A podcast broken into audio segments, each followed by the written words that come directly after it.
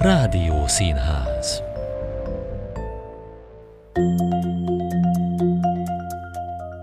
Üdvözlöm Önöket, Völgyi Tóth Zsuzsa vagyok. A Kossuth Rádió műsorából a Rádió Színházból hallhatnak válogatást hétről hétre a Spotify-on. Ha kedvet kaptak a hangjátékainkhoz, hallgassák a Kossuth Rádiót is. Várom ott is Önöket a Rádió Színházban. Pap Dániel méltatlanul elfeledett írónk novellista pályája alig hat évvel és három kötetre rúg. Pedig milyen élő és aktuális. Korábban az 1800-as évek végén a bácska felfedezőjének tartották. Rendkívül vicces még ma is, élvezzék most választékosan intellektuális nyelvét a Fürdői Levelek című novellájában. Solti bárónő Kuti grófnénak. Barnabás Füred, június 10.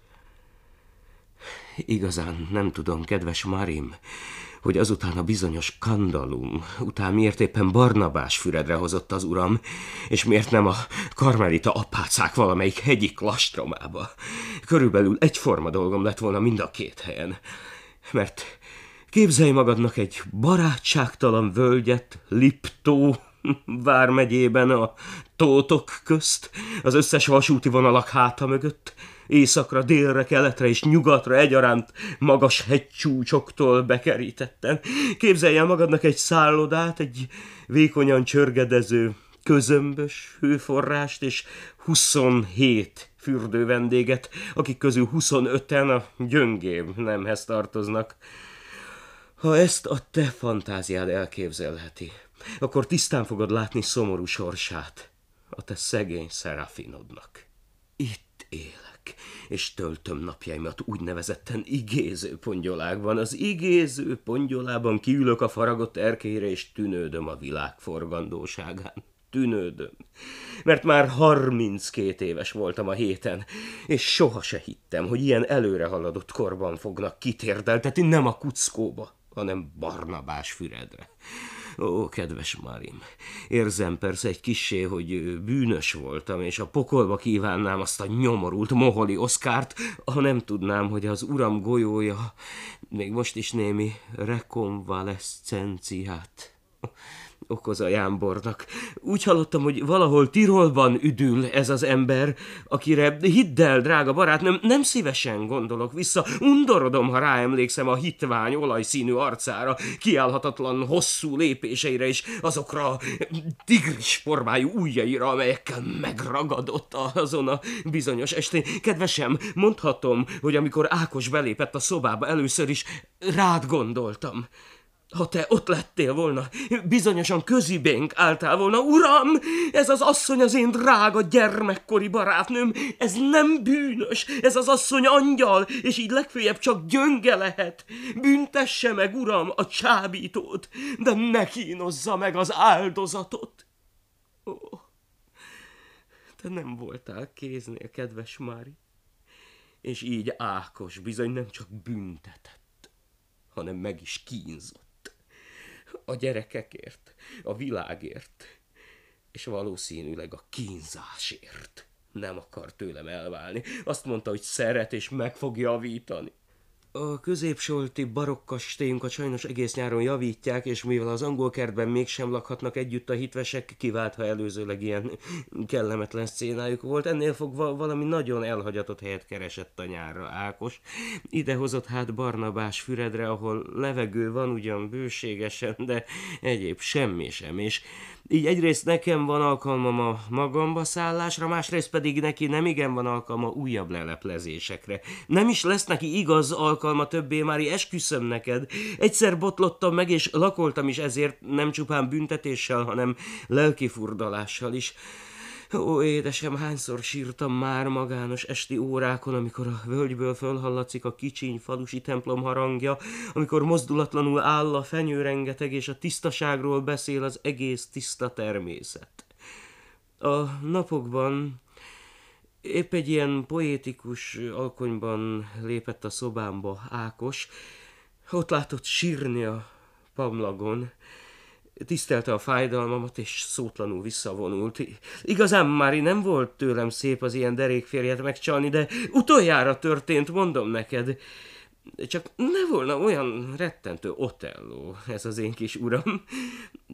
Itt is, mikor már a botrány súlya alatt végképp össze vagyok roskadva, és már csak a kedvem is elmen minden kalamtól, egyre féltékenykedik a boldogtalan lélek, pedig Isten látja lelkemet, erre abszolút nincs oka neki. Az abszolútét nyomaték okából használom, mint egykor az angol guvernántom. Nincs oka rá, Mári. Igaz, a fürdő közönség két férfiát, ezeket a férfiakat, akik kizárólag csak ketten vannak, bemutatta a bérlő, és én kénytelenségből foglalkozom is velük, de hát mit csináljak? A reumás tisztartónékkal csak nem barátkozhatom. Ezek ketten legalább félig meddig élvezhető emberek. Az egyik az idevaló adminisztrátor, igen, csinos, kékszemű papocska, lehet úgy 35 esztendős, és amióta velem ismerős és főtisztelendőnek szólítottam, folyton a reverendáját hordja.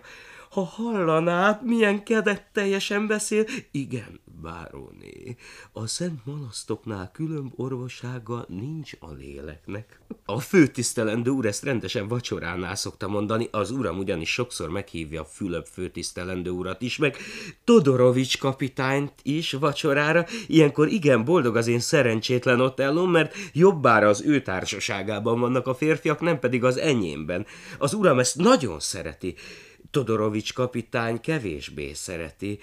Ez a fekete szakállú gyalogos tiszt, aki ilyen olcsó fürdőhelyen kénytelen meghúzódni, mert várakozási illetménnyel van szabadságolva, azaz csak félgázsiát húzza, már a szemével is bevallja, hogy szerelmes belém, mert bocsáss meg, hogy ilyen hiú vagyok, de látom, hogy a páter is szerelmes belém, csak hogy a páter nem tesz vallomást a szemével, inkább lesütni szereti a tekintetét.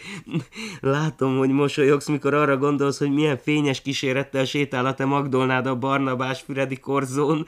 Jobbról a pap, balról a katona, mind a ketten óriás tisztelettel és óriás szeretettel szívükben, de ne félts, kedvesem, én ezekkel az urakkal nem kacérkodom egy cseppet sem. És különben is folyton a nyomunkban van Ákos. Ő különben a legboldogabb, akkor, ha az én két lovagomat magával viheti egy fél napra, néha másfél napra is vadászni a hegyekbe. Csak látnád ilyenkor a kapitányt, az ő sötétzöld kosztümjében. A stüszi vadász egy szegény hajtó hozzá képest. Az adminisztrátor még jobban néz ki, ez még a szürkezeké alatt se vetné le gyöngyös papi koláréját, így hívják a lelkészek gyöngyel hímzett nyakra valóját, valószínűleg a kaláris szó után. Már most nem is írok többet, mert sajnálnám az én hű lovagjaimat még jobban kicsúfolni. Mondom csak neked, hogy nincs nagyobb gyötrelem, mint egy bűnbánó asszonynak a férj igaztalan féltékenykedése. Gondolj gyakran a te elkínzott Szerafinodra. Todorovics kapitány Nekvapil főhadnagynak. Barnabás Füred, július 1. Kedves regimenc adjutánsom, ma küldtem be az ezredesnek az orvosi bizonyítványaimat. Kértem még egy havi szabadságot, légy szíves, tartsd, kedvesem, evidenciában a dolgot, hogy kellő időben jelenjék meg az ezred parancsban. Neked őszintén megvallom, öreg fajtás, hogy nem tudok ebből a fészekből szabadulni, pedig gyalázatosabb sört, mint itt még Stanislauban sem ittam.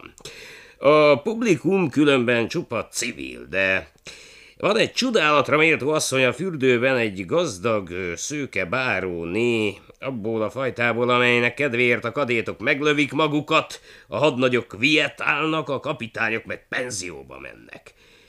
Csak hogy ennek az édes molett asszonynak férje is van egy valóságos otelló. Őrzi a feleségét, mint az aranykulcsát, és legboldogabb akkor, ha engem meg a papot eltávolíthat mellőle. Víz bennünket vadászni, borozni, kocsikázni, egész nap oda van velünk, csak hogy a feleségével ne legyünk együtt. Igen, udvarias ember, aki más formát nem tud kitalálni kettőnk távol tart hatására. Mert a pap is szerelmes a bárónéba.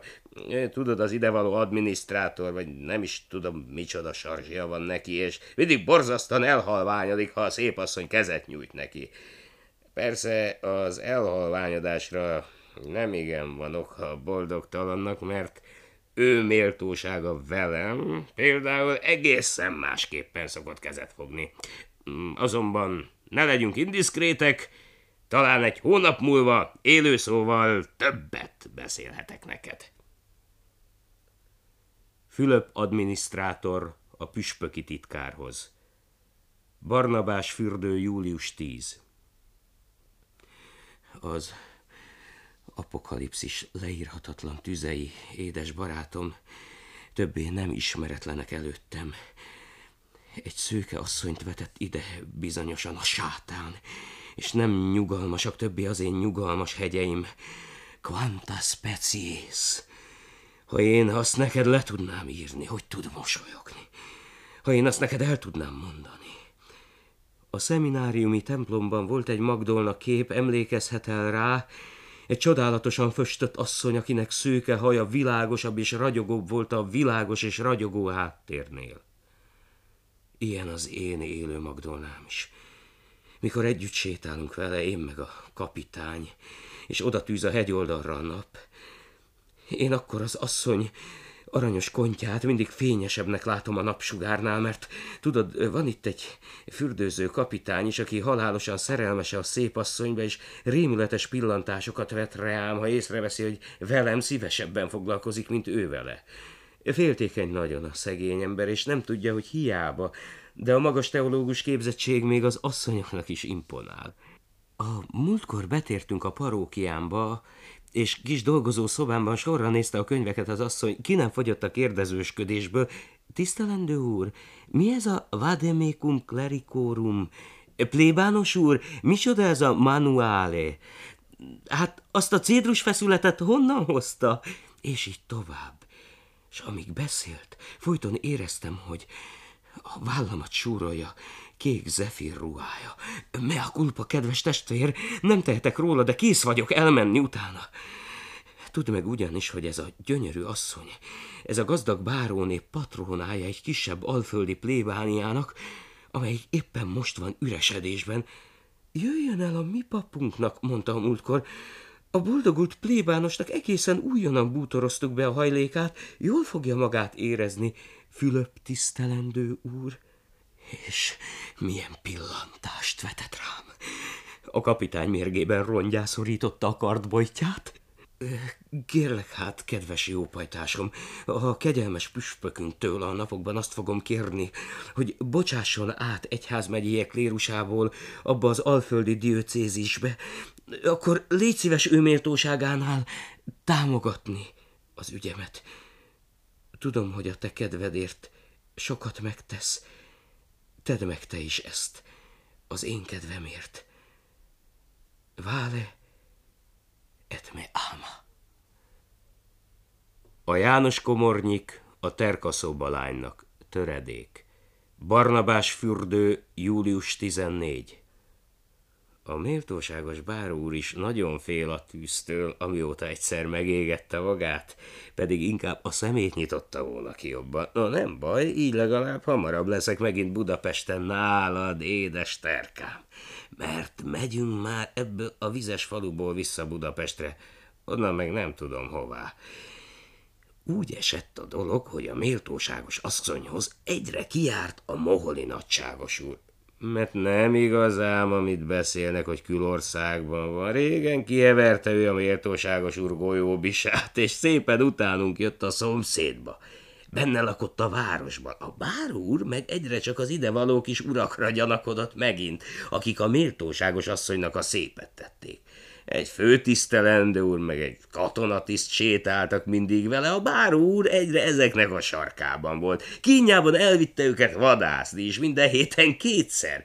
A Szüzán komorna meg ilyenkor mindjárt bekocsizott a városba, és jött ki gyalogösvényeken, jött be a szálloda hátulsó kapuján a moholi nagyságos úr.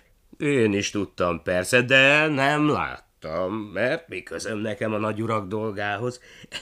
Tegnap a jágereket nagy zivatar fogta el, átáztak és hamarosan visszajöttek. A méltóságos úr fölhozta őket az emeletre konyakozni. Tudod, édes terkám még nem volt egészen sötét, és épp amikor benyitottak az urak a hátulsó verandás szobába, a moholi nagyságos úr ilyettével épp akkor ugrott le a kertbe. A méltóságos asszony is ott volt, és rémítő nagyot sikoltott, úgyhogy én is meg a Szüzán is beszaladtunk, de bizony azért a méltóságos úr lekapta a válláról a puskát, négyes söréttel volt megtöltve, és utána lőtt a moholi nagyságos úrnak. Szerencsére nem találta el, de azért engem mégis pofon ütött. Mondhatom neked, aranyos tubicám, hogy nem sajnálom ezt a pofont, mert érdemes volt abban a percben látni a tisztet, meg a papocskát. Olyan ostoba arcot, kis angyalom. Még a barokaldi emberei sem tudnak vágni, amin őt ezek vágtak a dologhoz. Fülöp adminisztrátor a püspöki titkárnak. Meggondoltam a dolgot, maradok. Kérlek, ne protezsálj. Todorovics kapitány tiszti szolgájának. Dich schon kujonieren. Holnap jövök haza. Tudom, hogy mindent rendetlenül találok.